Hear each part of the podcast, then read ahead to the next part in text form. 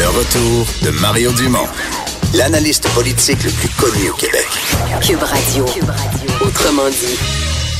On vous parle du budget qui vient d'être déposé euh, par le ministre Bill Morneau, qui, euh, ce qu'on comprend, ne peut pas lire il y a de la, de la procédurite à la Chambre des communes des conservateurs qui sont choqués pour l'histoire SNC-Lavalin. On parle de 16h45, la nouvelle heure la pour la lecture. du budget. Nous en avons déjà en main le contenu. On vous en a donné pas mal de détails avant la pause. Pierre-André Bouchard-Saint-Amand, professeur de finances publiques à l'École nationale d'administration publique, est en studio. Bonjour. Bonjour, ça va bien? Euh, oui, commentaire euh, général, qu'est-ce qui vous frappe dans ce budget-là? Ben, on devine euh, que ce budget-là est en préparation des élections qui s'en viennent. Euh, il y a des mesures qui sont très certainement ciblées à un électorat que les libéraux cherchent à courtiser.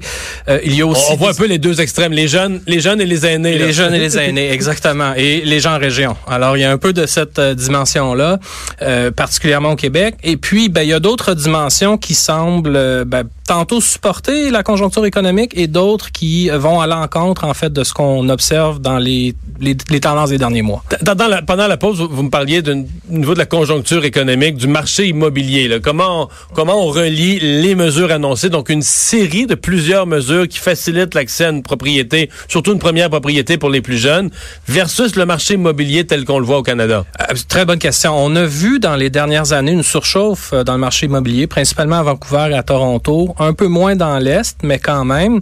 Euh, en d'autres termes, beaucoup, en fait, peu de construction ou pas assez de construction par rapport aux achats, donc une flambée des prix. Et là, le gouvernement fédéral, dans les dernières années... On dit, exemple, à Vancouver, il n'y a plus rien en bas du million. Exactement. Alors, on, même à Toronto, les maisons coûtent extrêmement cher. On a vu dans les dernières années le gouvernement fédéral justement imposer des mesures pour resserrer les conditions d'achat à travers la SCHL. Et là, ce budget-ci, on est en train de faire le contraire. Alors, on est en train de dire on va subventionner l'achat de, de propriétés, ce qui risque en quelque sorte de, de mettre un peu d'huile sur le feu ou de, de, de renforcer la surchauffe. C'est comme un cercle vicieux. Euh, je pense qu'on se dit électoralement, les gens, exemple, les jeunes de, de 30 ans de la grande région de Vancouver, ils disent les maisons sont tellement chères, on a de la misère à y avoir accès. Le gouvernement dit on va vous aider à y avoir accès. Vous, vous nous dites ouais, mais quand tu facilites l'accès, tu fais monter les prix, les gens vont faire des meilleures offres à l'achat et il y a une partie de ça qui va s'en aller en hausse de prix. Là. Absolument. Il y a une partie qui va y aller à travers une hausse des maisons, donc euh, du, prix des maisons. Donc ça, c'est une bonne nouvelle pour les propriétaires, indirectement. Euh, probablement une bonne nouvelle pour ceux qui sont visés par la mesure, mais les gens qui sont exclus de cette mesure-là, qui cherchent à... à, un deuxième acheteur là, qui veut euh, grossir, euh, lui, il va payer. Lui, il va payer. Il va payer le, le, prix de la subvention à travers des prix plus élevés. Alors ça, c'est quelque chose qui va un peu à l'encontre de ce qu'on observe sur le marché. Alors on, on, on comprend qu'on va aider les gens ce qui est bien, euh, mais ça vient au prix fait, d'un coût plus élevé pour les autres. Bon, le, la mesure générale, évidemment, boucler ou ne pas boucler le budget. M. Trudeau semble faire un choix bien, bien arrêté. Euh, en fait, cette année, ça devait être l'année du retour à l'équilibre budgétaire, mais on comprend depuis une couple d'années qu'il a oublié ça. Il n'y a plus de plan de retour. Et là, on dépose un budget où il y a cette année encore un déficit de presque 20 milliards et aucun plan de retour à l'équilibre pour les années à venir. Oui, alors c'est important de souligner qu'ils sont en contradiction avec leur propre discours. Alors on l'a pas euh, souligné longtemps ça, mais initialement, alors euh, quand ils étaient en élection, ils disaient on va faire des déficits au début, puis ensuite on va revenir à l'équilibre. Et cette position-là était parfaitement cohérente avec la conjoncture économique de l'époque lorsqu'ils se sont présentés. Euh, comme vous dites, par contre, ils ont oublié ça. Et puis là, soudainement, on dépense euh, sans nécessairement avoir une connexion avec euh, les besoins. Le seul, les besoins économiques de stabilisation budgétaire. Ceci dit, il y a un bémol, c'est que les taux d'intérêt sont tellement faibles présentement que tenter de stimuler la, la croissance économique à travers des baisses de taux d'intérêt, on s'enligne vers une récession. on ne sait pas si ce sera cette année ou dans les années à venir euh, l'année prochaine, euh, on n'a pas beaucoup de marge de manœuvre à travers les taux pour soutenir l'économie. Alors, continuer un déficit à ce stade-ci, c'est pas nécessairement une, mauvaise mesure, mais disons que les deux ou trois dernières années, on aurait pu s'attendre à ce que le, gouvernement tienne ses promesses puis resserre un peu ses dépenses. En fait, la question que je soulevais tout à l'heure, c'est le fait, bon, cette année, c'est vrai que l'économie est un peu ralentie, mais mettons les deux années précédentes, faire des déficits aussi gros quand l'économie est aussi bonne, ça soulève quand même la question de qu'est-ce qui arriverait si une, une récession, ça arriverait. Là, 2007, l'économie allait super bien. Puis début 2008, là, au jour de l'an 2008, on entreprenait l'année avec beaucoup d'optimisme. Puis rendu au mois d'août, c'était la merde. Là, une crise financière, une crise économique, des fois, ça arrive abruptement. le Canada tomberait dans, assez vite dans des déficits passablement spectaculaires si ça devait se reproduire en 2019 ou en 2020 ou en, Absolument. D'où l'idée d'être plus prudent, justement, normalement, lorsque ça va bien. Et ça, ben, c'est quelque chose qui n'a pas été fait, euh, disons, dans le, le, premier mandat des libéraux. Euh, on peut s'attendre après l'élection ou après, alors une fois que les bonbons sont distribués, là, on peut s'attendre à ce qu'il y ait un resserrement des dépenses, peut-être après la prochaine récession qui s'en vient. Euh, c'est ce que les libéraux avaient fait sous Paul Martin à l'époque. Ils avaient au début été très dépensiers, puis ensuite, ils avaient commencé à resserrer euh, les dépenses. Mm. Mais on n'est pas, on n'est pas là encore. Visiblement, le budget, 19 milliards de déficit, on, s'en permet. Euh, bon, euh, on parle de mesures pour la formation de la main d'œuvre. Ça devient ça un thème, un thème récurrent, un thème important. Là, on a un nouveau crédit à la nouvelle prestation à la, formation, etc.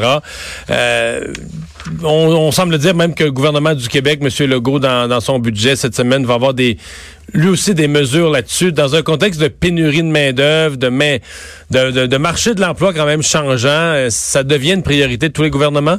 C'est clairement une mesure qui vise à aider, disons, le marché de l'emploi. Euh, commençons par l'évidence. La meilleure manière d'attirer des travailleurs sur le marché du travail, c'est d'offrir des salaires qui sont concurrentiels. Alors, si on a des problèmes de recrutement, euh, ça, c'est un message aux entrepreneurs puis aux différentes euh, compagnies. Ils devraient commencer à penser à d'offrir des conditions plus avantageuses. maintenant, les mesures qui ont été mises l'avant sont vraiment des mesures qui favorisent la transition. Alors, si vous avez lu les détails, là, c'est de l'assurance emploi, des, des programmes spécifiques dans l'assurance emploi pour aider à la formation. Par exemple, un travailleur qui aurait pu être congédié, qui voudrait se développer une nouvelle compétence ou une nouvelle expertise, va avoir le droit à quatre semaines pour euh, aller s'éduquer ou se former sur à quelque chose de nouveau. Alors, c'est une mesure qu'on peut estimer euh, bien, c'est-à-dire qu'elle aide à la transition et c'est un des facteurs importants dans en termes de chômage, de transition d'emploi. Euh, est-ce que ça va résoudre le problème de pénurie de main-d'œuvre?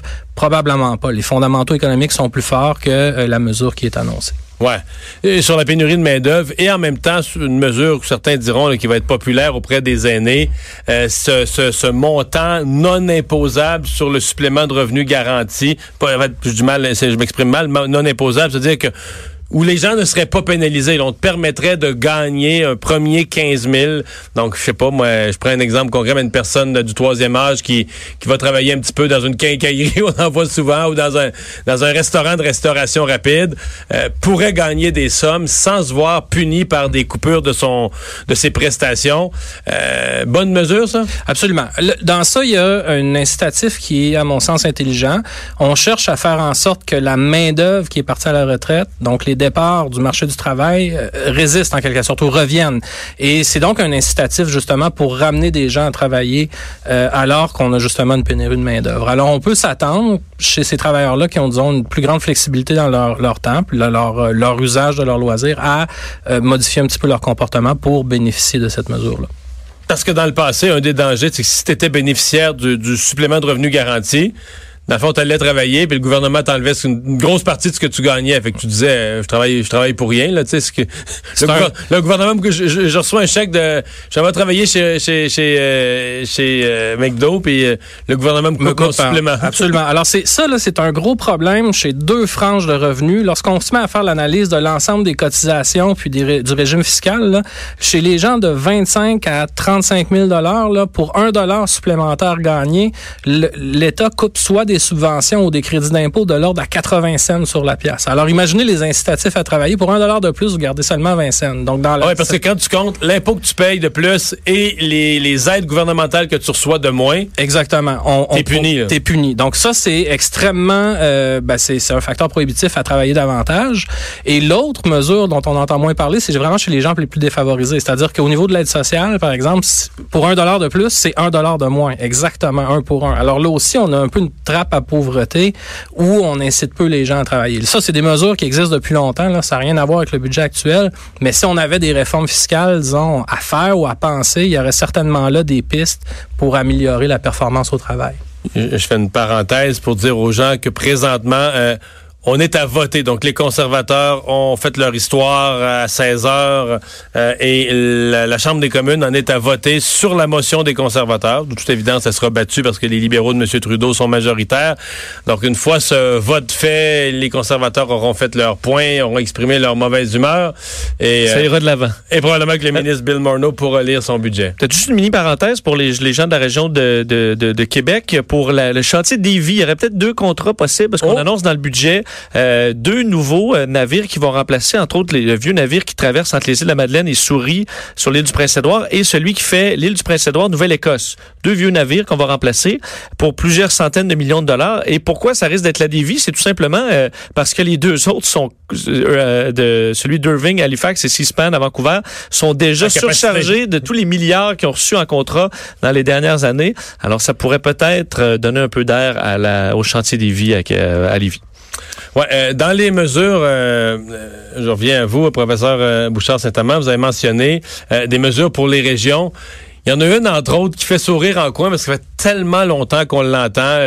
Puis en même temps, on en comprend l'importance dans l'économie d'aujourd'hui. Pour avoir une PME, tu as besoin d'Internet haute vitesse pour, opérer, pour un paquet d'utilisation.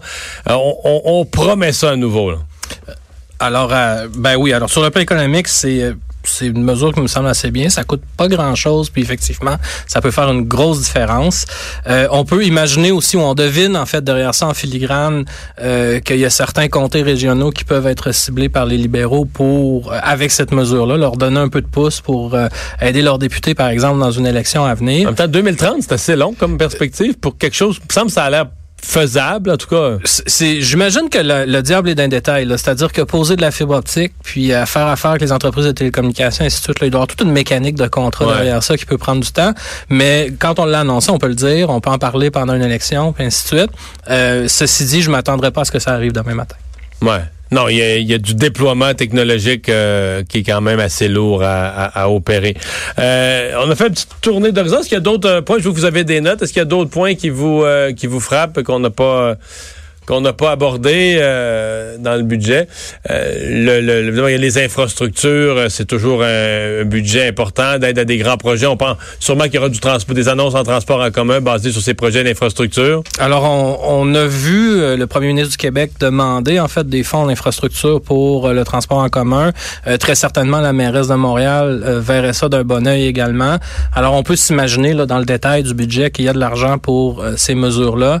une autre mesure qui a été annoncé qui semble, en fait, qui a été euh, diffusé dans les médias euh, hier et qui semble intéressante, c'est un fonds de, une bonification en fait du soutien aux médias, euh, à l'industrie journalistique, qui a de la difficulté à prendre le virage du numérique, notamment parce que des chutes de revenus de publicité. C'est un phénomène mondial, mais le gouvernement, le gouvernement du Canada a décidé de mettre de l'avant des fonds pour aider cette industrie-là, ce qui va soutenir non seulement l'industrie, mais la vitalité des débats publics. Hmm. Ben, euh, merci beaucoup d'avoir été avec nous. Ça me fait plaisir. Au revoir. On Au revoir. Le retour de Mario Dumont.